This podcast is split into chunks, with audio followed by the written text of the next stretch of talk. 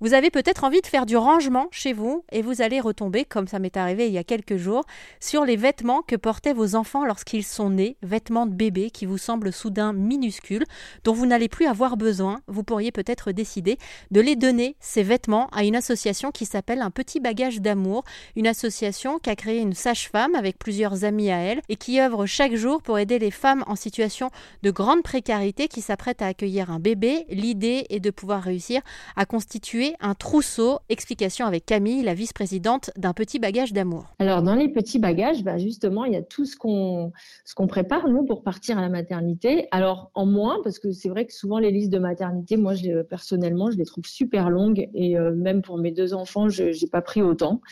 Mais euh, donc moins fourni, on va dire, mais euh, il y a les petits bodys, le pyjama, un mois pour l'arrivée avec euh, les petites chaussettes, euh, le bonnet, la couverture, la turbulette. Euh, et il y a aussi tout pour la taille de trois mois, c'est-à-dire que quand elle vient, la maman, elle a de quoi les couvrir pour l'arrivée. Et après elle peut, elle a de quoi jusqu'aux deux trois mois de l'enfant en fait. Ça lui permet une fois que le bébé est là de se dire ok j'ai encore la suite.